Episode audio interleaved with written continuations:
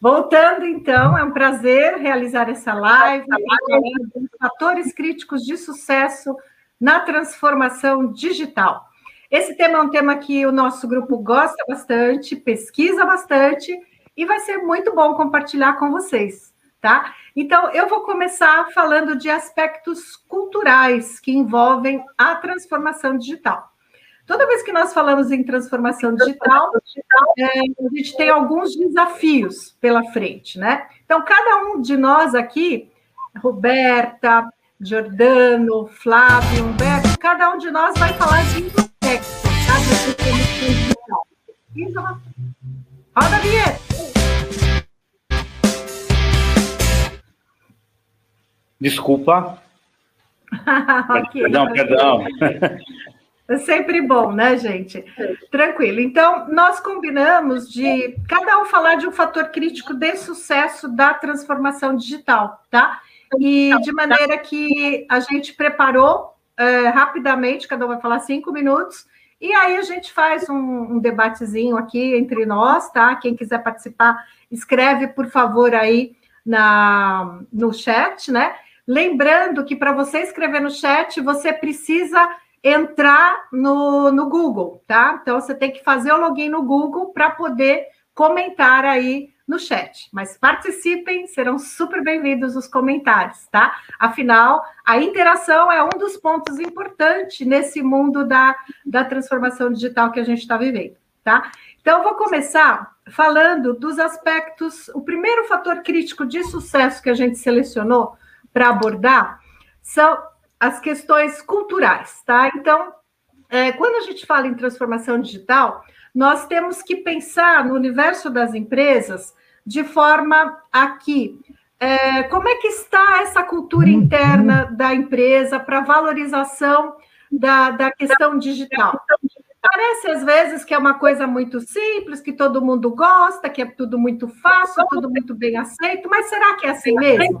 Será que os nossos funcionários, os nossos parceiros, será que todo mundo está aderindo a essa cultura de transformação digital? Ou será que a gente encontra dentro da nossa organização barreiras, né? Ou seja, é, pessoas que não, não compram a ideia, que oferecem resistência, nas pequenas coisas, né? Então, o primeiro fator que a gente considera extremamente importante é a questão de alinhamento interno né, das lideranças e de toda a empresa com relação a qualquer projeto de transformação digital que a gente vá começar ou vá dar continuidade. Por quê? Porque se a gente não tiver funcionários engajados, não tivermos os departamentos unidos, a gente não consegue chegar lá. Por quê? São conceitos novos com os quais nós trabalhamos e se esses conceitos não estiverem muito claros e fizerem parte do dia a dia das pessoas, não vai funcionar.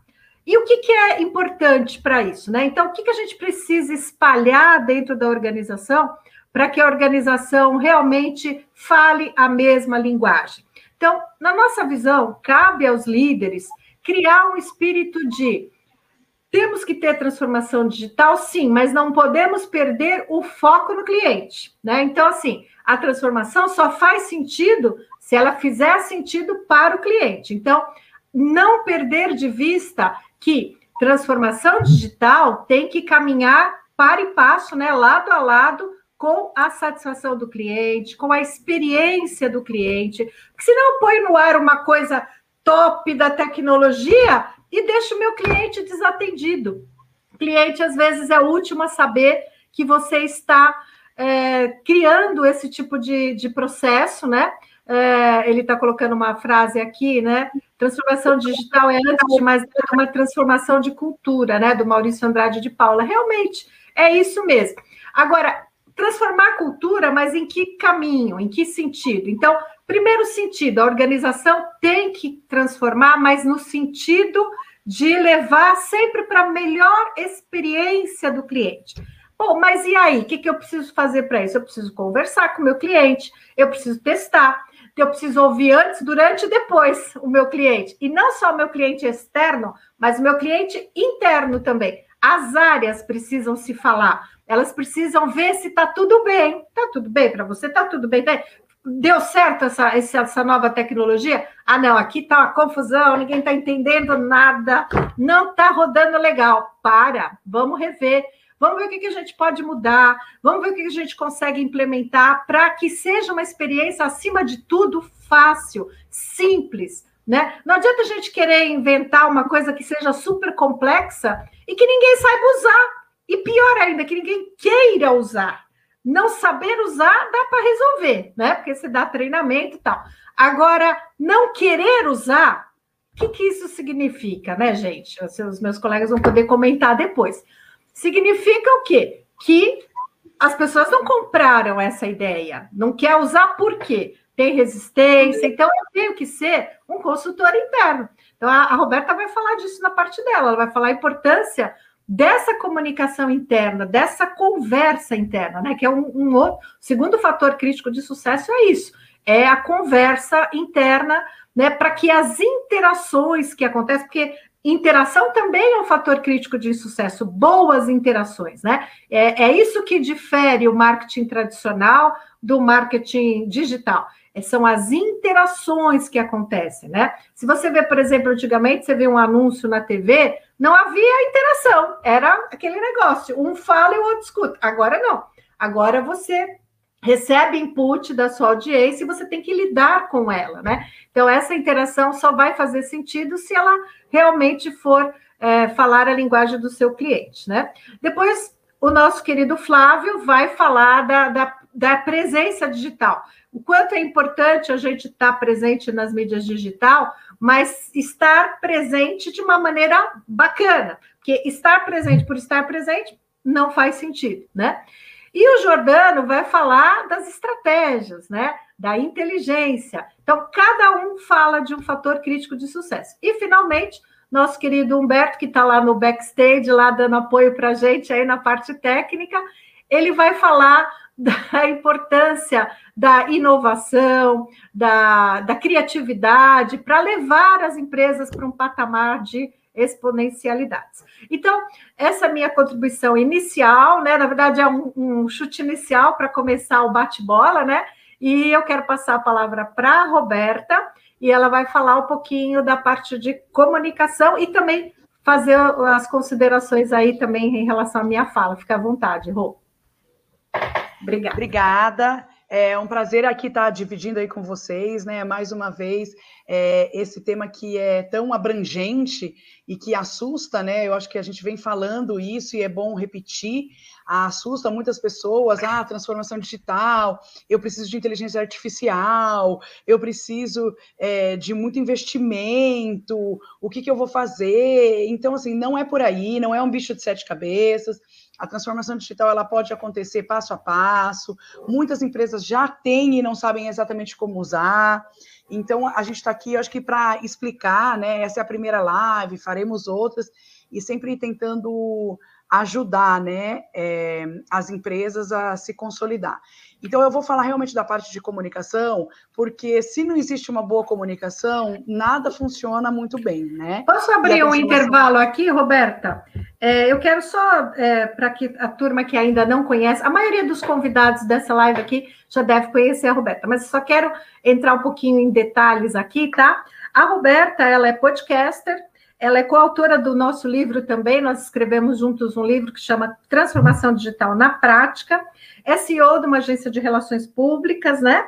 E também tem muita experiência, foi premiada já por vários projetos aí de assessoria de imprensa, uma das mulheres empreendedoras aí pela FGV. Então, ela tem uma experiência consolidada, né? E uma das, das, das é, marcas da Roberta é a simplicidade, é a forma de falar fácil e, e acessível que vocês vão poder presenciar. Vai lá, Rô com você. Olha, obrigada, isso é legal, né? É, é bacana é, ter é, esse feedback aí seu, né, Vera, que eu falo de uma forma simples, espero que seja mesmo, tá? Verdade. E se não for e se ficarem com dúvidas, eu acho que é, o Humberto vai disponibilizar aí os meus contatos, pode, podem perguntar, Sim. podem falar, o que a gente puder ajudar, eu acho Sim. que a gente está aberto aqui a isso, né? Não só na live, mas depois dela também, tá? Sim. Então, o que que acontece? É, a transformação digital, sem dúvida nenhuma, ela é uma mudança de mindset, ok? Então, a, os gestores, eles têm que entender que eles precisam mudar o mindset. E isso às vezes não é muito fácil, principalmente em empresa familiar, né? Às vezes a gente encontra até algumas resistências. E o, o, a comunicação é importante porque, bom, eu decidi o que, que eu vou fazer, quais são os passos, né? E dali para frente, quando você muda uma estrutura, você primeiro precisa informar os seus colaboradores, os seus parceiros, os seus fornecedores, os seus representantes, enfim, cada empresa tem um segmento, cada empresa tem né, um, uma vertente aí. Mas é muito importante que tenha uma comunicação alinhada do o que você vai ingressar na transformação digital, quais são as ferramentas que você vai usar, aplicar e mostrar que aquilo é benéfico para a empresa. Que aquilo, na verdade, que a, aquelas é, etapas, elas vão agregar elas vão agregar em tudo. Elas vão agregar no rendimento da empresa, vão agregar no, na valorização mesmo do funcionário. E a gente está vivendo um momento que, por causa da pandemia, sim, que isso acelerou o processo de muita empresa. Algumas empresas eram muito céticas, né, é, no home office, é, em videoconferências, se ia dar certo, se não vai, se as pessoas conseguem fazer reunião online e ser produtiva ou não, e isso com a pandemia caiu por terra. Né? E é muito bom, tanto que a gente está aqui, né, fazendo uma live para falar de transformação digital. Sim, Escrevemos sim. um livro e fizemos o lançamento dele digital. Então, quer dizer, o, o, o, mundo é digital, né? A gente não tem mais como sair. E então todos esses benefícios que a transformação digital traz é, que tem que ser abordado e comunicado. Então, a gente tem que mostrar para o colaborador que é legal, de repente, trabalhar em casa e que você tem o mesmo rendimento. A gente tem que usar a plataforma de gestão para entender o rendimento da empresa, o rendimento dos colaboradores e até usar da tecnologia para você trazer que, que o colaborador cabe melhor em cada papel. Isso, com a tecnologia, ficou mais fácil de você identificar. Tem a questão também da mobilidade, sem dúvida nenhuma, né? De muitas vezes você ficar no trânsito por causa de reunião, pessoas que têm que viajar, você tem aí uma economia. Então, tudo isso faz parte do nosso dia a dia da transformação digital. E que está aqui, ó, no dia a dia das empresas. Eu acho Verdade. que é, é, a gente já está vivendo essa transformação. E é muito legal que a gente explique isso. E sem dúvida nenhuma, com a tecnologia, com as plataformas, com arquivamento em nuvem, é, isso tudo otimiza o trabalho, dá rapidez, e aí o colaborador vai ter mais condição de ter até qualidade de vida e bem-estar. Porque Sim. a ideia é usar a tecnologia a nosso favor. E a empresa tem que mostrar isso para ele. Para não ser aquela coisa assim, ah, vai robotizar tudo e vamos perder o emprego. Não, não vamos. Não vamos. Exato, exato. Não, é, não é essa a proposta e não é isso que vai acontecer. As pessoas existem e elas ainda são muito importantes. É verdade. Eu bem, acho que isso é, é, é, muito importante aí na, na questão da comunicação interna mesmo, principalmente mensuração de resultado, usar tudo a nosso favor. A Vera já falou um pouco, e eu acho que isso também é muito importante, da questão do atendimento personalizado. É legal você ter um atendimento personalizado para o seu cliente externo, mas por que não trazer é, essa primazia do atendimento para dentro da empresa? Para a comunicação dentro da empresa, para todo mundo conversar de uma forma integrada. Por que não é fazer? Não adianta. Grupo de WhatsApp também é uma realidade. A gente não gosta, mas ele é rápido, é veloz. Sim. Então, assim, por Telegram. que não? É, o Telegram. Por que não fazer campanhas e brincadeiras e até memes internos para deixar uma coisa mais fluida, mais bacana? E de Sim, novo, você está usando verdade. uma ferramenta da transformação digital para ficar o para deixar o clima organizacional mais leve. Isso também vai fazer, vai fazer link com a apresentação do Humberto, né? Quando a gente quer criar uma cultura criativa, eu preciso dar espaço para as pessoas criarem. Se eu não deixo as pessoas à vontade, as pessoas se calam, ninguém quer falar nada, né? Então, é, eu acho que faz todo sentido. Comunicação e criatividade andam juntos, né? Sem dúvida. E, e, e, eu acho que a, a ideia né, de usar essas ferramentas ela é muito favorável para para deixar o clima mais leve, para o fluxo andar mais rápido. E sem dúvida nenhuma, lá na frente, a empresa vai faturar mais. Porque no final, né, todo mundo quer o quê? Pagar a conta. E isso é importante em todas as empresas de qualquer segmento. Né? Sim, então, quer dizer, é você às vezes não precisa de um investimento tão alto, mas um investimento que você faça com sabedoria, usando as plataformas certas, você consegue um rendimento até financeiro, que eu acho que no final também é importante. Não adianta a gente tapar o sol com a peneira e falar, ah, não, é só o clima organizacional que a gente quer melhorar. Tudo favorece lá na Leva, frente, claro. né, na, na aceleração mesmo da empresa. Dos resultados, é verdade. Isso eu estou comentando assim rapidamente até a questão da comunicação interna. Mas, Sim. sem dúvida nenhuma, é importante fazer a comunicação externa. Sim, Não adianta também eu botar o ovo e cacarejar só no meu espaço. A gente precisa gritar para todo mundo ouvir. Então, assim, eu tenho plataforma, eu tenho ferramenta, e aí pode ser a mais simples possível, tá? Eu quero falar para todo mundo que eu tô, é, eu tô, na verdade, dentro de um espaço real, eu estou é, usando as tecnologias a meu favor e a minha empresa vai crescer com isso. E dá essa segurança até.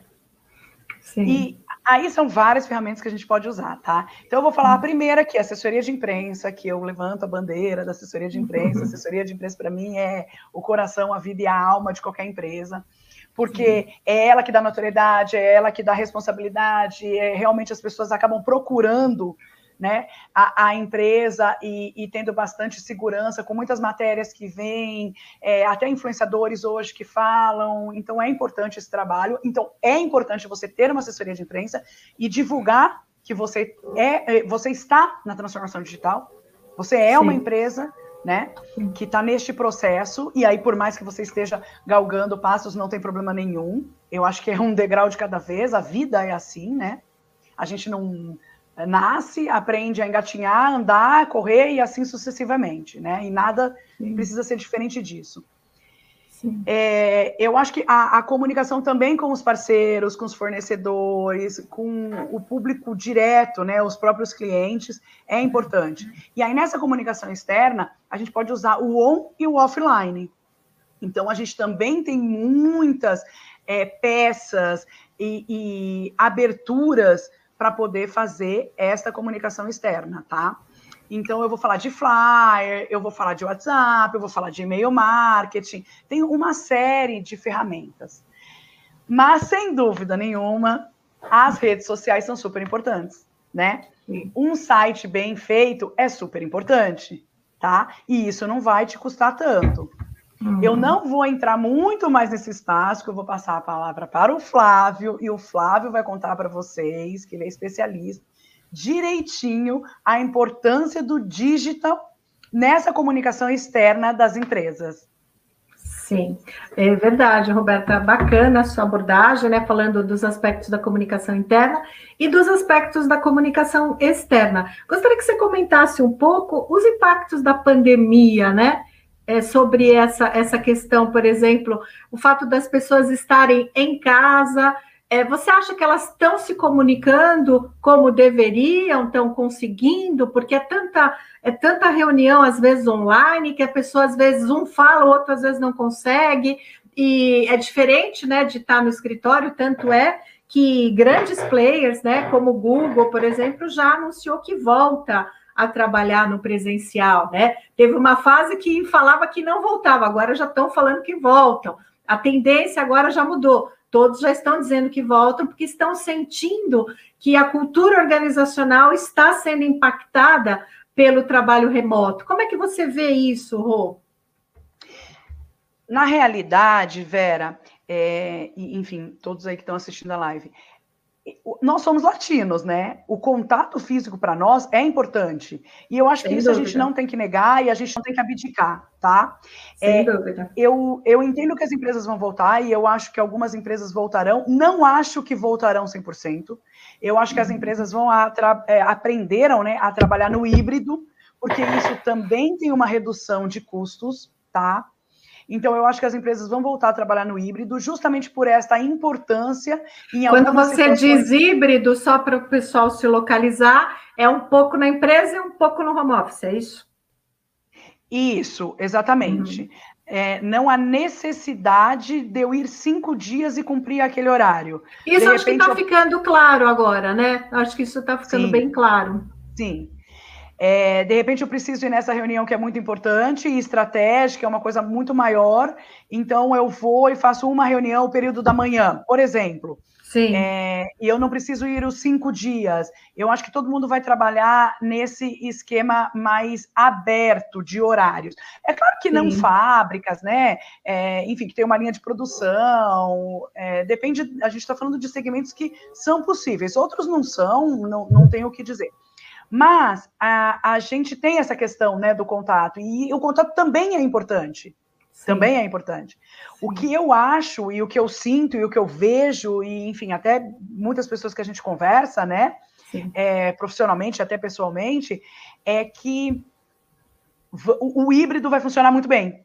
Porque tem momentos que você vai ter o, o dia a dia, tá? Você vai ter ali a solução com as pessoas e, o, o, e vão ter momentos do, do arroz com feijão, vamos chamar assim, né? Que é do cotidiano, que não é necessário você ir. E isso vai beneficiar, por quê? Porque você não vai pegar trânsito, você não tem mais obrigação de ir naquele Sim, horário. ganha horas. Você, porque você consegue trabalhar de casa, você se programou, você aprendeu, não, não teve muita saída, né? Eu acho que até quem sim, odiava muito teve que aprender.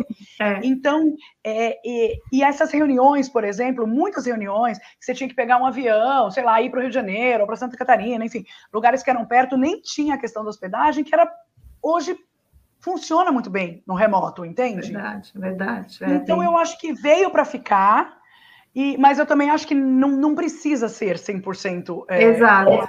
tudo. Exato. As pessoas também precisam do dia a dia. Concordo. E eu acho que é isso. E faz Concordo parte plenamente. uma evolução, uma evolução Bacana. do trabalho. Bacana. E hoje nós já estamos aí há mais de um ano aí de pandemia, então a gente já tem como ter uma maturidade melhor, né? E eu também vejo dessa forma, a gente está caminhando para um híbrido mais consciente, né? Não dá para. Ah, sempre o caminho do centro é o mais recomendável, né? Então, nem tanto ao céu, nem tanto à terra. Vamos aprender com tudo isso. Obrigada, Roberta, muito legal a sua abordagem, tá? E, então, vamos agora passar a bola para o nosso colega Flávio, tá? Vou apresentar o Flávio. O Flávio, ele está na Lab 34, uma agência que faz assessoria para empresas familiares.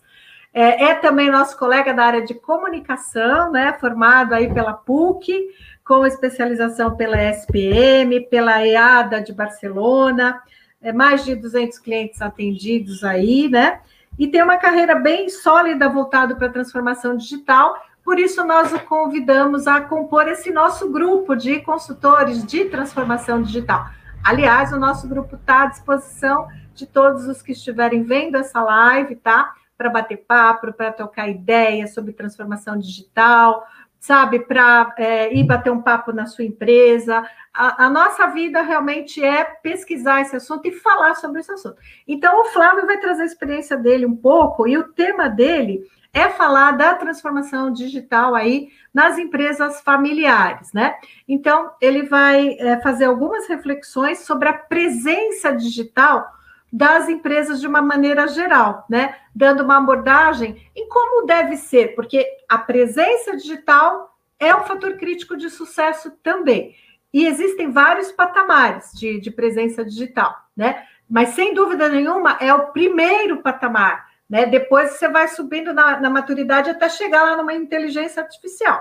Então, o Flávio vai falar para a gente desse primeiro fator crítico de sucesso aí da presença digital. Vai lá. Olá, Vera. Olá a todos Oi, aqui tudo participantes. Bem? Tudo bem? Tudo, obrigada. Bom dia, boa noite, boa tarde. É, vão é, todas as áreas. Exatamente. Uh, obrigado aí pelo convite. É um prazer estar aqui com vocês na live. Tá, então, como a Vera já falou um pouquinho, é, eu, eu sou head de estratégia na, na Lab 34 e a gente trabalha principalmente com essa transformação digital de empresas familiares, né? É, acho que é importante reforçar que empresas familiares também são empresas gigantescas, né? Não são só também. aquelas verdade. empresas pequenas e muitas é delas verdade. que já, já são muito grandes, elas, elas ainda estão passando por esse processo e entendendo como elas podem utilizar melhor os canais. Né? Então, trazendo até o que a Roberta ali já falou muito bem, né? Então acho que existe uma importância da gente utilizar esses canais e de como desenvolver eles, mas antes de tudo, que a gente consiga entender quais são os melhores canais para a gente poder trabalhar. Né? Então uhum. é, é aquilo, como a Vera falou, a gente tem primeiros passos, né? Então muitas vezes as empresas elas elas começam a entender o, o, que, o que é uma presença digital no momento em que elas já estão ocupando o espaço delas. E até quando elas pensam que não ocupam, elas já ocupam esse espaço. Porque hoje em dia as pessoas se comunicam e elas acessam a informação das empresas e de pessoas praticamente o tempo inteiro online, principalmente nesse momento que a gente está, que assim, eu acho que houve uma transformação digital muito forte durante esse período da, da pandemia, acelerou bastante desse processo, né? É, e dentro disso, eu acho que se a gente for falar assim para uma empresa, né? Uh, o primeiro passo que ela tem que ter é quando ela tem um site. Então, ela tem um site para que as pessoas simplesmente encontrem ela, né? Uh, e muitas vezes as empresas, quando elas têm esse site, elas não sabem a melhor forma de construir ele é, de um modo que as pessoas entendam realmente é, o que elas estão buscando, né? Então, eu posso ter um site de uma, de uma marca de roupa, onde eu tenho que pensar na minha audiência, que ela tem que entrar, que ela tem que visualizar as últimas coleções, que ela tem que entender, de repente ela já pode até comprar ali no meu site, né? Então, eu tenho que entender com quem eu estou falando. Agora, eu posso ter uma empresa já de, de B2B, onde negocia entre empresa com empresa, que o foco é outro. De repente eu tenho um maquinário pesadíssimo que é diferente, então eu preciso fazer a pessoa entender. É uma compra que, em vez de uma roupa que pode, pode ser 80 reais, eu estou falando um maquinário de 5 milhões de reais. Então tem que entender que existe uma diferença nessa segmentação e o site tem esse papel de entender qual é a melhor forma de distribuir esse, esse portfólio para que minha audiência entre, crie confiança e encontre o que ela precisa, tá? E o primeiro passo normalmente é o Google, né? Então o Google é onde você vai buscar. Qualquer coisa você vai lá e pergunta para o oráculo Google e ele te entrega ali alguma tá coisa. Está crescendo né? cada vez mais, né? Cada vez mais. Não, e parece que a gente realmente passa a entender como oráculo. Antigamente a gente escrevia, é. sei lá, caneta azul. Hoje em dia a gente fala assim. Lembra da caneta azul que, que é, eu lembrei. Hoje em dia você escreve caneta azul com ponta de pena que é, o João é. Cláudio é, fez uma, uma outra... live no outro dia, né? Então a gente Você já tá a cauda longa, né? Você a já... cauda longa ela já faz parte desse processo. Então a gente precisa entender que dentro desse processo da, da, construção da presença digital, eu vou ter o meu site, mas antes de tudo, eu vou ter que me preocupar como é que as pessoas vão me buscar no Google, por exemplo, né? Como é que eu quero que elas encontrem, em que momentos? Né, ó, se eu escrever uma pessoa, colocar lá, sei lá, camiseta básica, é legal eu mostrar para ela um vestido? Né? Às vezes eu, eu, eu, não vou conseguir captar ela com o que eu quero. Então, se eu atrair um tráfego daquele, talvez seja um tráfego que eu vou pagar à toa, né? Porque não tem a ver com aquele meu público. Então, eu tenho que entender isso. Isso, como é que a gente vai fazer? O processo da presença digital, é, explicando um pouquinho, é basicamente para que a gente consiga ser onipresente dentro do ambiente digital. Então a gente vai ter um site, a gente vai trabalhar as redes sociais, a gente vai trabalhar a busca no Google, a gente vai estar em todos esses lugares para de qualquer forma essa pessoa estiver buscando a gente, a gente consiga aparecer. Então elas vão ter essa sensação realmente que a minha empresa ela tem uma presença desse âmbito digital, tá? Então, é, dentro disso, vamos supor que eu tenha uma empresa que ela está vendendo, mantendo o meu exemplo do vestido. Então, eu vou colocar no Google para que essa pessoa encontre os tipos de vestidos que eu quero. Então, ela vai lá, ah, ah eu quero um vestido é, longo vermelho para uma festa. Né? Então, ela vai encontrar esse meu vestido. Legal, então ali eu tenho um canal no, uma pessoa que está pontualmente já buscando aquilo, objetivamente. Então o Google ele vai ter essa função de entregar uma informação objetiva. Perguntei que era uma resposta.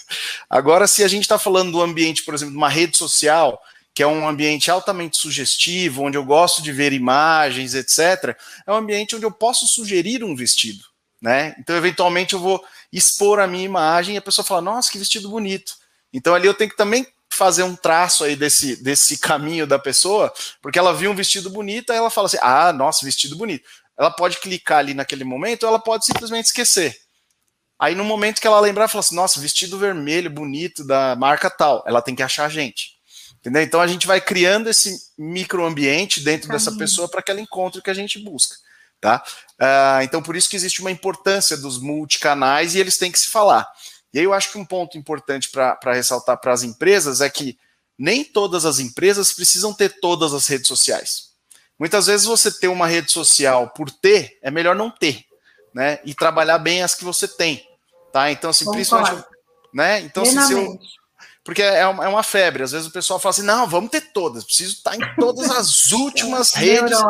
E ela não, ela só cria um canal a mais para ela atender mal o cliente dela. Né? então, assim, é, é, um cuidado que tem que ser tomado.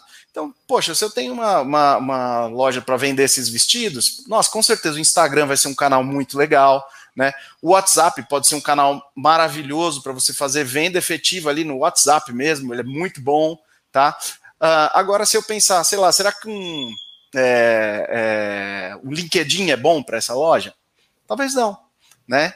Agora, se eu estiver falando de um produto, como eu falei, uma máquina de 5 milhões de reais, sem dúvida, o LinkedIn vai ser muito mais útil, porque eu vou conseguir fazer uma campanha no LinkedIn, né? Isso você pode, tanto no relacionamento do dia a dia, como numa campanha efetivamente de, de, de, de ads, né? você pode impactar, por exemplo, os principais diretores de uma empresa. Né? Ah, eu, nossa, vendo essa máquina, o meu foco são pessoas da engenharia, diretores de, da engenharia da empresa. Eu faço uma, uma campanha que eu foco só nesse tipo de pessoa. Então, para mim, não vai ser tão relevante se eu tiver um Facebook, um Instagram. Etc. Pode ser legal ter só para expor como marca, mas efetivamente onde eu vou ter conversão vai ser ali na ponta do LinkedIn né, com ferramentas como essas podem ser feitas. Existe uma ferramenta chamada Sales Navigator do, do LinkedIn, que ela é espetacular. Você atinge quem você quiser, você manda um e-mail para o CEO da empresa, né? Então, de acordo com, com o perfil que você está segmentando. Tá? Então, acho que essa é uma lição importante. A presença digital é fazer uma construção geral do que de como sua marca tem que ser encontrada e vista, mas mais do que tudo, observar que canais são relevantes para a sua marca atuar. Tá? Uh, e para terminar, porque eu já falei muito, acho, né, Vera? Imagina, sempre bom. É, mas assim, é, é que eu acho que um ponto importante é que as empresas também comecem a entender como existe um dinamismo no atendimento né, integrado entre canais. Todo mundo fala muito de omnichannel, que é basicamente você integrar multicanais, né? Então eu posso ver o produto na loja, comprar pela internet, perguntar uma coisa aqui, o cara me responder no WhatsApp, né? Então, assim, eu acho que uma coisa que eu percebo um crescimento muito grande são as ferramentas de atendimento, tá? Então, Sim, ferramentas de atendimento com WhatsApp, com chat, atendimento rápido, com uso de robôs, muitas vezes, para fazer uma pré-qualificação daquele cliente, tá? Então, eu acho que é um ponto a se olhar muito relevante para as marcas, que é entender que hoje em dia, os clientes eles não querem mais entrar no site e ficar respondendo formulário, Verdade. né? Eles querem bater o papo com alguém, não importa, tô comprando um negócio 5 milhões. É aquela máquina, né? Eu vou mandar. Não, por que, que eu não entro com um robô e pergunto para ele? De repente eu, eu qualifico um lead antes daquilo, porque às vezes o meu produto ele custa 5 milhões, mas eu, tá entrando um monte de gente que está na expectativa que acha que o meu produto custa 100 reais, né? Então, qual que eu, eu tenho né, um, desperdício de efetivo dentro disso e de captação desse, dessas pessoas. Então, vou focar para poder fazer uma qualificação. E eu, ao meu ver, eu tenho visto isso crescer muito, e eu acredito que é algo que vai crescer cada vez mais, que é você utilizar robôs rápidos para poderem fazer pré-qualificação do seu cliente, principalmente quando a gente fala em B2B, tá? Em vendas, né? Então, que, que, precisam ser qualificados. Que antes eu acho que era um negócio que era, era meio considerado meio sério, mas as pessoas estão se acostumando com o atendimento rápido. O WhatsApp é muito fácil, né? Agora você me vê, ah, vou preencher um formulário, alguém vai me responder daqui três dias, né? Não. Você mete seu telefone lá, alguém te liga, ou você...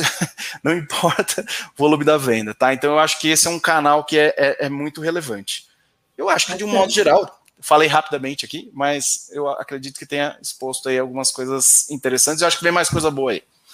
Verdade, muito bom, muito bom, Flávio, né? O Flávio é um cara super atualizado, que está contribuindo bastante nos projetos aqui da TRDX, né? E eu acho bacana que ele começou a explanar falando sobre o site da empresa, né, gente? O site de uma empresa, ele é a mídia número um, porque ela é a mídia proprietária. Então, eu tenho que cuidar do meu site, porque ele é meu cartão de visita. Tudo começa com um bom website, com uma otimização de SEO, para que os buscadores do Google te achem, né? Agora, quando a gente fala em presença digital, gostei muito, Flávio, que você coloca que temos que é saber aonde a empresa quer aparecer, né? Não adianta aparecer por aparecer. Ah, vou estar em todo lugar e não está bem em lugar nenhum. Não, Você precisa saber quais são os seus objetivos. O que, que você quer? Você quer aumentar a sua presença de marca? Você quer vender? O que você quer? E onde está o seu público? Aí nós vamos fazer um estudo para ver quais são as melhores mídias para você estar, né? Porque também você ficar abrindo um monte de mídia, como o Flávio falou, e depois não alimentar direito, a pessoa vai olhar lá sua última postagem. Eu já vi clientes, empresas que cometem esse deslize. A postagem há séculos que não posta nada, parece uma coisa terra de ninguém abandonado, né?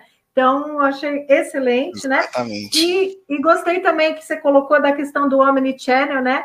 Hoje o cliente, o consumidor, ele vai para todo o canal. Ele vai para onde ele quer, onde é mais fácil, né? Uma hora ele está no Instagram, daí ele enjoa, ele vai para o seu site, ele manda um Fale Conosco, aí depois ele te liga, ele te chama no, no WhatsApp Business, né? Então, já que o cliente vai andando, a gente tem que se estruturar. E onde você estiver, que você esteja bem. Abra bons canais e alimente esses bons canais. Legal. Bom, vamos então dar continuidade aqui, né? Que o tempo urge, né? Nós pretendemos ficar até às 18h30. E muito obrigada, Flávio. E eu vou chamar Obrigado. o nosso próximo debatedor, que é o nosso querido Carlos Jordano. Carlos Jordano também é professor universitário, como eu, como Humberto. Ele é mestre em administração, doutor em ciências sociais e professor também de várias é, universidades. Agora ele está doutorando em inteligência artificial. Então ele é o nosso consultor do IA, né? Ele que vai ajudar as empresas na parte de inteligência artificial. E hoje ele vai falar um pouco para a gente do, do outro fator crítico que é a definição de estratégia, né? Então, é, seja super bem-vindo, Jordano. Obrigada por, ter, por estar aqui com a gente. É sempre um super prazer te ouvir. Inclusive, ontem ele estava no World Creative Day, ele e Humberto lá, fazendo um monte de dicas para todo mundo em tempo real, tá? Tá tendo alguma coisa que está disparando aí, algum reloginho de alguém que pôs para despertar. Travem os microfones quem tiver com esse problema, tá? Vamos lá, então, Jordana, a palavra é sua. Bom, é, muito bom estar aqui, né? Nós já nos reunimos para escrever o, o, livro, né? Então já, vamos dizer assim, somos velhos conhecidos, né? Exato. Eu, e só o livro, o Alberto está mostrando.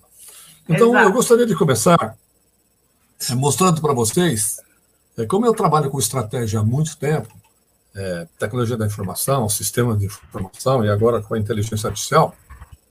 Eu gostaria de mostrar para vocês o, o primeiro slide, Humberto, você consegue colocar?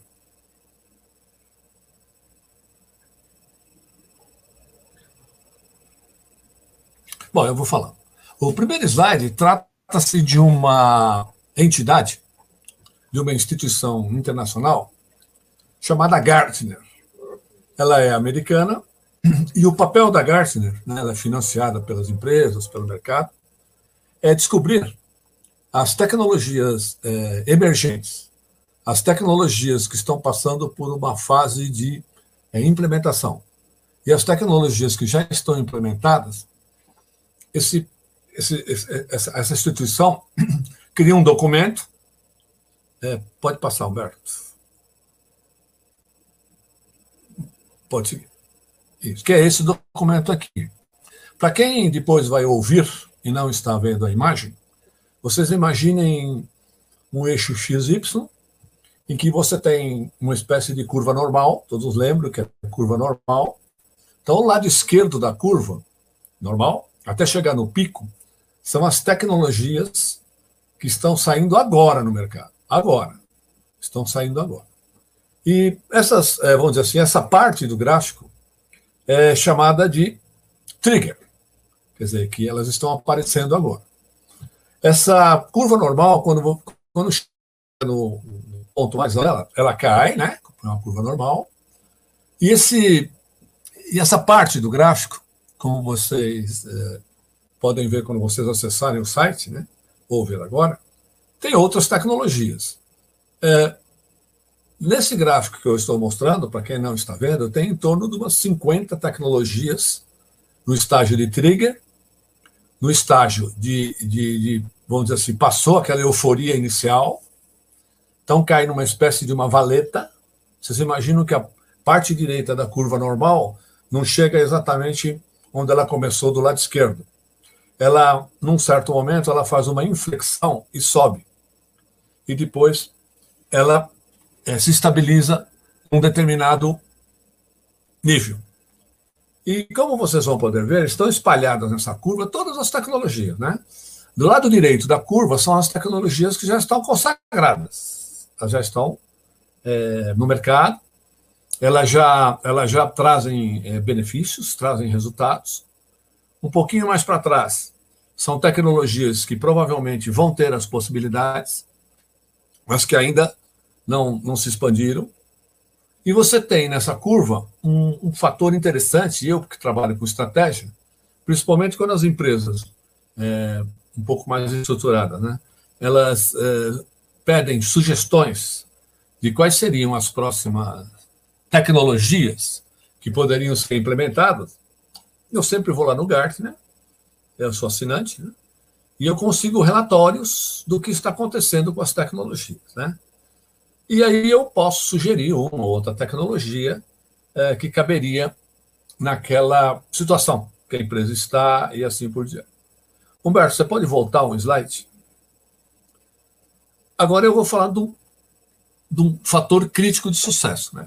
Vocês sabem que a ferramenta, existe uma ferramenta chamada fatores críticos de sucesso, que ela é muito utilizada em estratégia. Você faz o mapeamento na empresa e descobre quais são os componentes da sua empresa que você pode considerar fator crítico de sucesso. Então, esse mapeamento, normalmente, quando nós entramos para refazer a, a infraestrutura tecnológica da empresa, para fazer com que a empresa participe né, da transformação digital, esse é o primeiro passo que nós damos. Né? Como é que você está, o que, que você tem instalado, né? o que está funcionando, o que, que não está funcionando. Para quem não está vendo o gráfico, imaginem que existe é, trapézios. Do lado esquerdo tem um nível do lado direito tem um nível estratégico, no centro o nível tático e do lado esquerdo o nível operacional, que é uma imagem convencional, né, genérica dos níveis que existem na empresa. Então agora eu vou falar do primeiro fator crítico de sucesso que cabe nessa figura. É a parte estratégica. Eu tenho já trabalhado há muitos anos com essas definições do que vai ser implementado ou não. É, os três é, debatedores, brilhantemente, né, é, colocaram os seus pontos de vista, colocaram a sua experiência e foi fantástico. Né? Mas eu noto, pelo menos pela, pelas minhas incursões né, nos projetos que eu participo de consultoria, que o pessoal estratégico, é, mesmo apoiado por TI, mesmo apoiado por pessoas que trabalham com finanças, marketing, acaba fazendo uma certa confusão. Né? É, existe, é, como acho que a Roberta comentou, uh, a Roberta, é, projetos em que são vendidos para as empresas e eles redundam em pouco, né? é, por vários fatores. Né? Então, o interessante do primeiro fator crítico de sucesso que eu gostaria de comentar com vocês, que provavelmente eu vou ficar só nesse, é isso. É o nível estratégico da empresa, o estratégico, não o tático, que só executa as funções, né? E o operacional, que é a parte operacional. E o tático faz o controle, né? Mas quando você sugere uma solução, com todas aquelas conexões que falas aqui, né? Qual o resultado disso? O que, que eu tenho visto, pelo menos é, nesse ano, né, que estou trabalhando mais à distância, mas também nos outros anos que eu trabalhei com isso. É planejar uma implementação tecnológica, ou existente, já consagrada, ou em fase, né, na, na, curva lá, ou em fase de implementação, ou até uma bem nova mesmo, que é, está sendo testada. Mas nos projetos, eu não consigo enxergar relatórios que mostram qual ser o retorno. Então, eu vejo determinados projetos que as pessoas, na hora da, né, das reuniões, vai vender mais. Ah, nós vamos ter mais participação de mercado. Nós vamos aumentar a nossa marca, né? a, a, a memória da nossa marca. Nós vamos, mas assim, sabe? Não, não tem vai aumentar de 10, vai aumentar de 30. Né? Como também eu sou um especialista em estatística, trabalho há muitos anos com estatística empresarial, eu tenho uma especialidade que eu chamo de é, administração ou gestão baseada em evidências. Né? Eu tenho uma parte do que eu faço que é isso: é a gestão, é a administração baseada em evidências. Então não adianta você pegar né, uma tecnologia ou duas ou três, né, dependendo do tamanho da empresa, é, lá da curva, é, chama hype a curva, né, é o hype cycle, né, lá do, da, da, da Gartner, e você, assim, de uma forma criativa, inovadora, é, implementar aquela tecnologia sem né, esse fator crítico de sucesso, que, afinal de contas, eu sempre, nas minhas discussões com os donos da empresa, diretores, pergunto: e aí? Você vai implementar, está tudo aí. E cadê? Qual o retorno? Cadê as evidências desse retorno? Então, eu já acompanhei vários projetos, uh, trabalhando diretamente ou indiretamente, em que, no final das contas, a empresa destinou um, bons recursos, bons recursos, recursos caros, e ao final, o resultado foi muito pífio, né? Foi assim. Então eu noto que um fator crítico de sucesso é na hora de você, né, como empresa, né? Você aqui é empresa. Na hora que a empresa entende que precisa participar mais da transformação digital, ela fazer um mapeamento de como é que está a transformação digital dela no momento zero. Esse mapeamento faz com que se entenda. Nesse mapeamento já se, já se consegue trazer algumas evidências se a transformação digital atual realmente está dando resultado. Isso, ó, o Maurício colocou o ROI. Isso mesmo. Vê, o ROI é um, é, um, é um indicador clássico, né? Mas você tem outros indicadores que não estão diretamente ligados à parte financeira, que também são importantes. Né? Então, o que, que eu percebo? Eu percebo que existe uma certa ansiedade de que a transformação digital ela é válida, ela tem que ser feita. Não tenho, é, não retiro nenhuma palavra dos colegas, né, que falaram anteriormente. Mas não é assim. Cadê os resultados? Ah, vou implementar é, mídias, né? E aqui os colegas maravilhosamente falaram dessas conexões das mídias. Mas e o resultado disso? Cadê? Onde está? Qual é o tempo de, de, de, de latência para que isso funcione? seis meses, oito meses? Quais são os indicadores, as evidências que esse dinheiro que você está destinando às tecnologias né, é, é, que dão base à transformação digital, cadê, né? Eu tomei o cuidado, e por favor, eu, já, eu, já, eu, eu, eu vou ser rápido. Eu tomei o cuidado de não, não, não, vou falar o nome da empresa, é, não é esse nosso objetivo, mas é uma empresa muito grande. Né? Ela o que eu estava analisando, né, é, como notícia, é que ela tinha comprado uma outra empresa, ela né, teve, fez uma aquisição de uma empresa especializada em buscas, porque ela queria impulsionar o e-commerce né, dela, é, e era uma ferramenta é, que tem inteligência artificial, que é que eu adorei, né, é, e fiquei interessado, é, que faz uma busca inteligente e uma recomendação das compras para o comércio eletrônico, que a empresa tem site, tem app etc. Né? É, o sistema será usado para pesquisas no site e no aplicativo da loja. Segundo a companhia, quando o cliente digita algo errado, o novo recurso facilita a busca pelos produtos, mesmo quando o cliente digita algo errado, inteligência artificial. Também faz buscas por voz e leitura de imagens. Você pode agora também fornecer a imagem e ele acha o produto que você quer. É, já o algoritmo cria uma vitrine com os itens de interesse de cada usuário, com recomendações é, personalizadas. Olha que ferramenta fantástica. Só que eu continuei lendo, e essa empresa, né, essa empresa, ela comprou, só nesse ano, mais cinco empresas.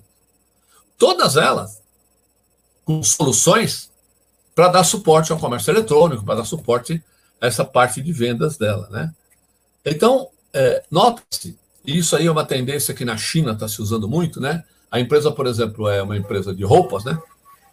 Uma empresa de roupas.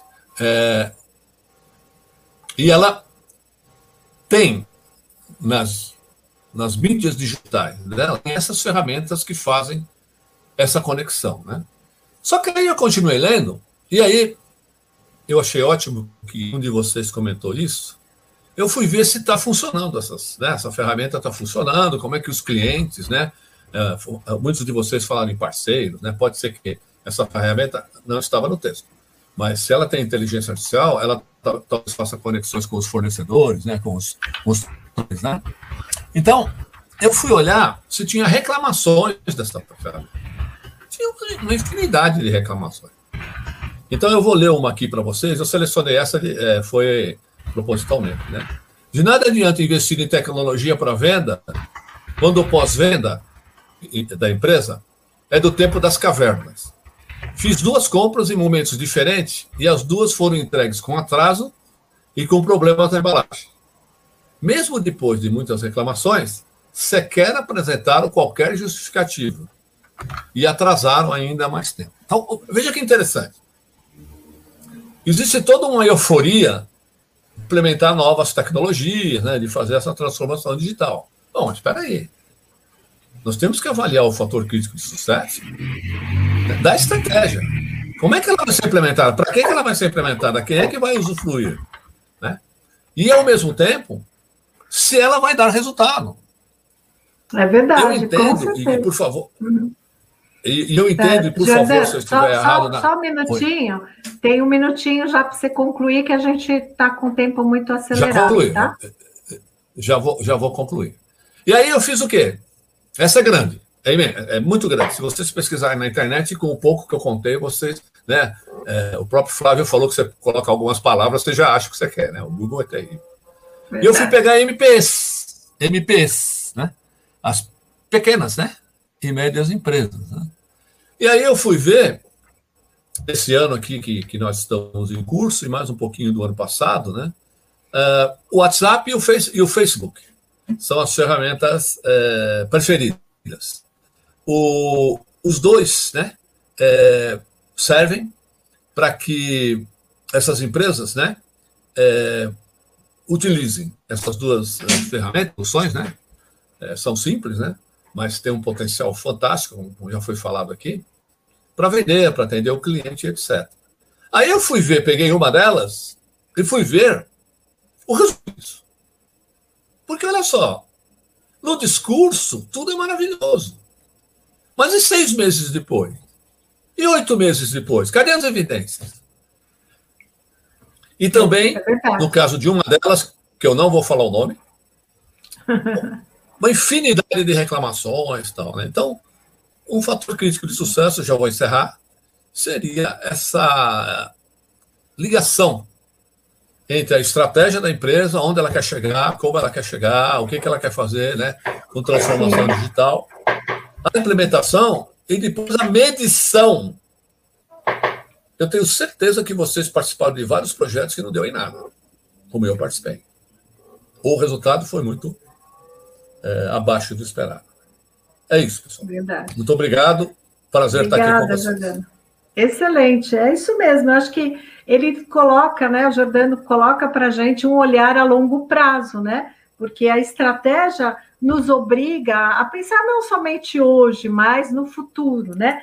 Então, por mais que nós estejamos aí é, vivenciando um universo de metodologias ágeis para todo lado, né? Então, a gente tem o Scrum, Design Thinking, é, o Sprint, mas o conceito da, da, das metodologias ágeis é a gente testar rápido, errar rápido, para você evitar de cometer os erros mais lá para frente, né? Então, é, faz sentido, claro, da gente continuar trabalhando com essa agilidade, mas ao mesmo tempo, o nosso olhar não pode ser só no aqui e agora, tem que estar tá sempre com o olhar lá na frente, né? E, e, a gente tem visto aí muitas empresas buscando as suas estratégias para se diferenciar no ambiente, não só no ambiente digital, mas no mercado, né?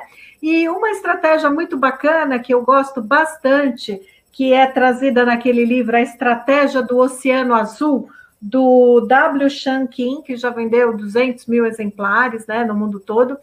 E é assim: qual é o seu oceano azul? O oceano azul é aquela fatia do mercado que você vai conseguir criar aonde ainda não está explorado aquele mercado. Então, oceano azul oceano vermelho. Oceano vermelho é onde está todo peixe brigando, que é sanguinário, né? Vermelho. E oceano azul é aquele, aquela parte do, do, do mercado que não tem muitos peixes brigando. Ou seja, que é algo que é o seu diferencial competitivo para usar isso como estratégia, né?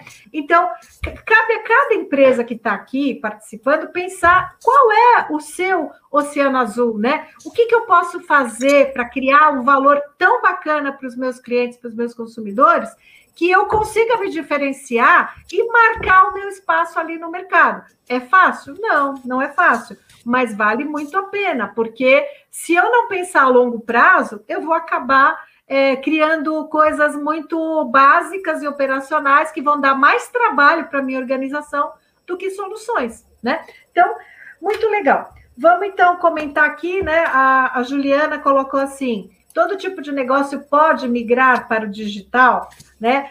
É, em princípio, sim, mas é claro que há ressalvas, né? Por exemplo, a gente vê alguns segmentos de mercado que são muito é, conservadores e refratários a aparecer, mas mesmo assim estão aparecendo. Por exemplo, indústrias na área de saúde, que são mercados muito regulamentados, né? Indústrias farmacêuticas, que não pode fazer propaganda, que a Anvisa está sempre pegando no pé. Essas indústrias, elas têm uma presença mais, é, vamos dizer, cerimoniosa no ambiente digital. Mesmo assim, dá para fazer, né?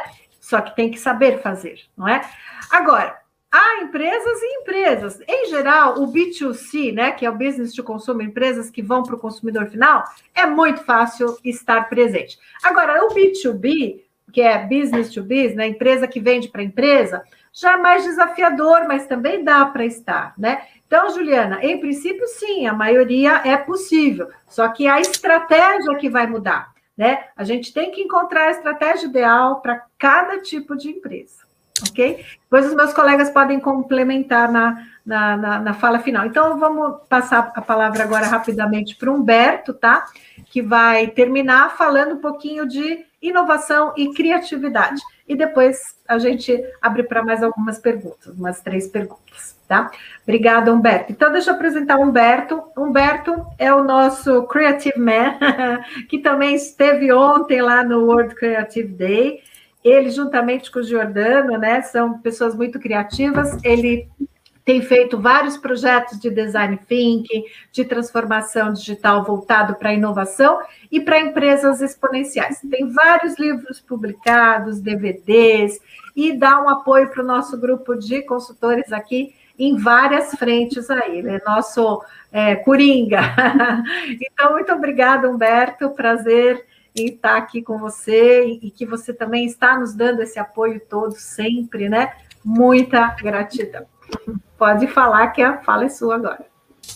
Obrigado, Vera. Quanto tempo eu tenho para eu só para poder cronometrar aqui?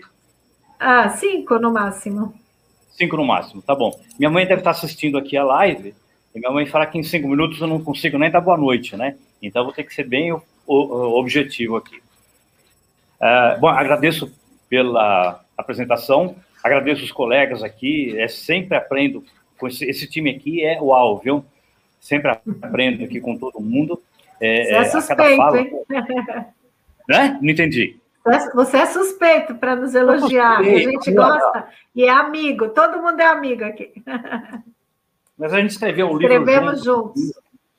Então, aqui, nós, nós, cinco aqui, né? E há, há mais dois colegas, três colegas é, é de fora, né? Que, que não puderam participar, é, mas que fazem parte também desse time, né, da transformação digital. E uh, nessa, perdão, nessa, é, nesse dia a dia, né, na corrida pela, pela transformação digital e o que é, uh, levou a gente a chegar até aqui, né, foi no momento de pandemia, a Vera mandou o convite para a gente, topamos o desafio, né, nós que estamos aqui, estamos aqui, os três colegas de fora também, e, e, cada um de nós usou os seus recursos, né? E eu, assim, eu, eu gosto de falar, gosto de acreditar também que o recurso que nós mais utilizamos é o da criatividade. Então, é, é, a todo momento, né, o que fez com que a, a, raça humana, né, a espécie humana chegasse até aqui, e não dá tempo de discutir se o aqui é bom ou não, né? Mas chegar até aqui foi resultado da criatividade, foi resultado da evolução, é, é, foi resultado de, de fatores conjugados. Na, no meu agradecimento, né, na minha parte do livro aqui, eu agradeço a 2.046 pessoas, que são os antepassados das minhas 10 gerações anteriores, porque imagina o que é a coincidência de 2.046 pessoas se conhecerem, cruzarem o caminho, né, depois cruzarem entre si, né, para que eu chegasse até aqui. Foram necessárias 2.046 pessoas e um monte de acasos, né? É, e aí você pensa, eu sou um privilegiado por estar aqui, né? Então, agradecer. Isso é criatividade. Criatividade é resolver problemas. O professor Jordano gosta muito de comentar é, sobre um amigo nosso muito querido, lá do século XVII, que durante uma pandemia, ele ficou lá fechado e não tinha nada para fazer, o bicho era solteiro, a família era abastada, a universidade ficou fechada, ele foi ficar aqui sentado embaixo do pé de maçã. É, e aí, né, professor, quem que é a criatura aí? O senhor gosta tanto dele? O professor está com o microfone fechado. É, é, o Mimi? É o Nini! É o Mimi? Bem. Amado mestre. É que eu sou íntimo, tá? Eu sou íntimo, eu sou íntimo. Pareceu agora o Rolando Lero, né? Ah, o Nini morreu! Sim, sim, é o Nini, né? É o Nini, Newton, né? Que, é, e, e, assim como tantos outros, né? Na peste bubônica, em, no século XVI, é, é, em duas situações, né? O, o, Shakespeare escreveu peças, né? É, houve dois momentos de confinamento, ele na primeira escreveu duas peças, depois mais duas, e momentos de confinamento, momentos em que nós somos levados à exaustão, ao limite, é aquele instante em que também nós podemos provar, né? Na minha época de criança, né? meus colegas aqui são mais jovens, talvez o professor Jordano lembre disso, né? A gente falava, quem é que tem garrafa para vender, né? Recentemente, eu, é, eu comentei acerca do, do uh, de, dessa frase, né? Com uma amiga, e ela falou assim, mas o que, que significa isso, né? Na minha época de moleque, passava o, o catador de ferro velho, de garrafa velha, e trocava por filhotinho de frango, né? Com a gente, né? Quem tem garrafa para vender, né? Ou para trocar. Então é isso, né? Nesse momento aqui, quem é que tem recurso? E uh, nesse nosso bate-papo, né? Um pouquinho antes da gente começar aqui, batendo papo com a Vera, é, é, ela comentou a, a, as empresas, ou as pessoas, ou as empresas, né? enfim, elas esperam por oportunidades de fazer grandes transformações no mundo, quando pequenas transformações podem fazer toda a diferença, né? Então, eu, é, eu conheci minha, a cidade onde eu moro atualmente, né, há 40 anos, mas eu não conhecia, vim, vim conhecer agora durante o período de confinamento. Eu moro em Jundiaí, mas trabalhava e leciono em São Paulo, então eu não via a minha cidade, né, a cidade onde eu fico aqui. E o que acontece é que, é, é, ao conhecer a cidade, eu observei como a criatividade movimentou os negócios locais aqui. Então, a criatividade fez com que as pessoas adaptassem-se a, a, vender, acho que foi na primeira fala, não me engano, né, acho que foi da Roberta, não me lembro agora quem foi, a Roberta Flávio, perdão, né, mas o pessoal se habituou a vender por WhatsApp, né, vendendo tão, uh, uh, adaptando-se tão rapidamente a uma nova, um novo modelo, uma nova realidade, né, é, aí eu vou, vou abrir um parênteses muito rápido aqui, eu, professor Jordani e mais quatro professores, nós até temos uma pequena série no YouTube chamada Velhos Anormais, que quando alguém vem com essa conversinha mole de novo normal, eu tenho vontade de, de sair dando voadora, distribuindo voadora, né? Não existe novo normal. O mundo nunca foi normal. Há 200 mil anos, cada dia que começa é uma nova anormalidade. Não tem essa coisa. Então, querida, querido, adapte-se.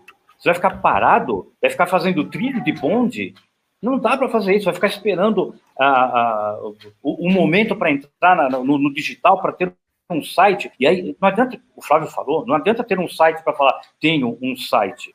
Eu preciso de um site funcional. Né? Ele entrega o quê? Ele oferece o quê?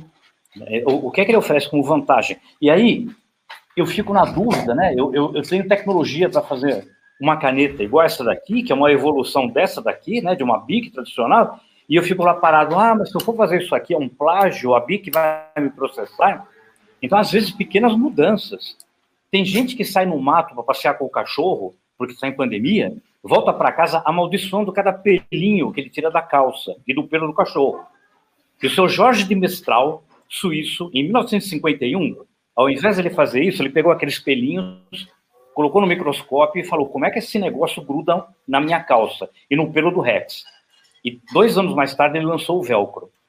Tem gente que é, é, é desligada ou desleixada e com pressa de sair de férias, deixa as coisas em cima da bancada, vai embora. Quando volta, vai reclamar da sujeira. Mas o, o seu Fleming, né, seu Ian Fleming falou, descobri a penicilina, não tão simples assim, né? Ou então o cara com vontade de comer chocolate deixa no bolso da sua jaqueta um, um chocolate enquanto ele está fazendo o teste para o radar e chega no micro-ondas. Então, mais do que é, tentar mudar o mundo por meio de uma transformação radical, você pode fazer pequenas modificações no dia a dia, adaptar seu modelo do negócio é, pelo WhatsApp. Hoje, com o, o, o Pix, o pipoqueiro vende a pipoca a três reais sem pagar taxa. Ninguém paga, né? É claro, daqui a pouco os bancos vão começar a fazer alguma exigência, né? o PagSeguro já, infelizmente, né, para operação via Pix, já está cobrando uma taxa. Uh, mas, por enquanto, não, né? Então, eu posso adaptar meu modelo de negócio, sabe? Eu posso é, pensar como o seu Arthur Fry, da 3M, ele, com uma cola que não funcionava, um papel de uma cor horrível, desenvolveu o post-it, né? E faz esse negócio virar é, negócio, né? Para a companhia. E foi uma aposta pessoal, porque a própria 3M não acreditava é, na eficiência e no uso do, do, do post-it. É, então, é isso, né? Minha sugestão, eu sou um apaixonado da criatividade, né? E minha sugestão é essa: é, observe a oportunidade. Tem, é, tem um, uma metáfora tão batida, mas nesse caso ela faz sentido, né? Há pessoas que vão é, chorar diante de uma situação e outras que vão aproveitar a situação e vender lenços. É triste, mas alguém vai ter que vender lenço, né? Alguém vai ter que fazer lenço. Então, quem vai ser, né? Enfim. Então, meu convite é esse. Nós podemos promover, sim, a, a transformação digital, basta olhar para o nosso negócio, nosso modelo de negócio. Se você olhar para o seu modelo de negócio e pensar assim, uh, não, não vejo aqui a oportunidade, bate um papo com a gente. A gente está do lado de cá para fazer isso, né? A gente pode olhar com um olhar diferenciado, e aliás, aqui são é, cinco pares de olhos, fora os outros parceiros nossos de negócios, né? Que eventualmente podemos, eu, junto né, com você, descobrir oportunidade. E a gente cresce juntos.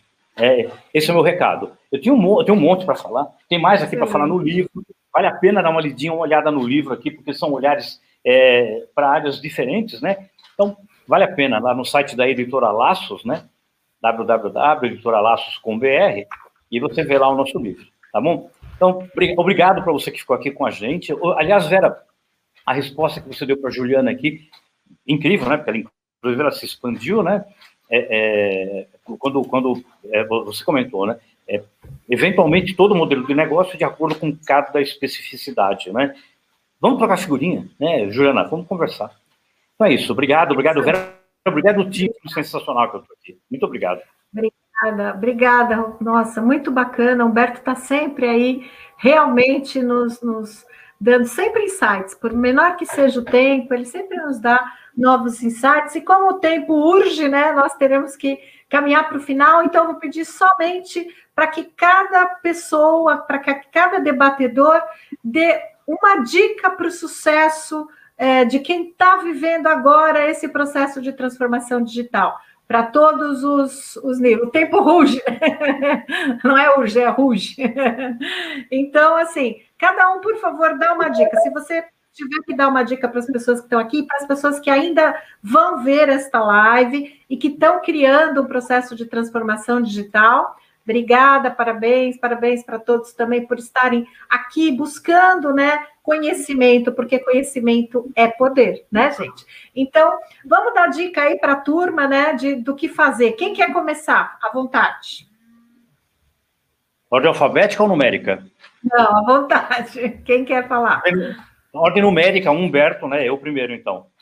Então vai lá. Roberta, Roberta, ladies first, é você, Roberta, manda ver. Não, podia falar. Abre é... o microfone. Pronto. É, tá todo mundo me ouvindo? Sim, sim. Eu acho que realmente a, a, o painel falou justamente sobre isso, né? Sobre fatores críticos. Então eu acho que tem que saber o momento que está e, e lembrar sempre que a comunicação é muito importante ela é importante com todos os níveis, com todas as pessoas, e de verdade é importante em casa, é importante no trabalho, é importante com os amigos.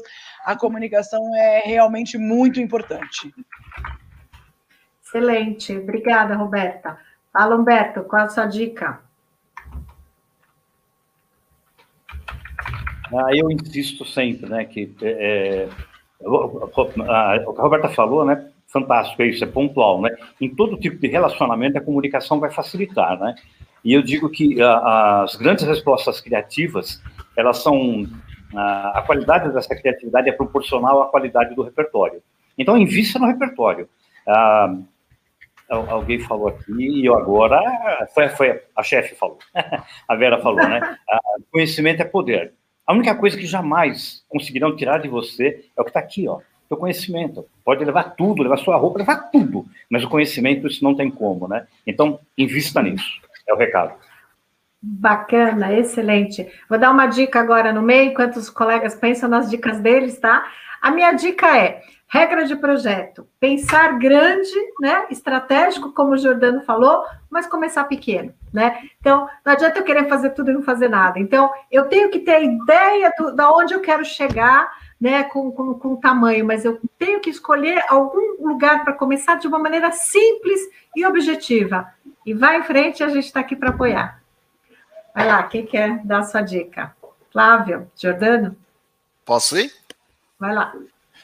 Bom, eu acho que a minha dica tá, tá muito conectada ao que você falou agora, Vera.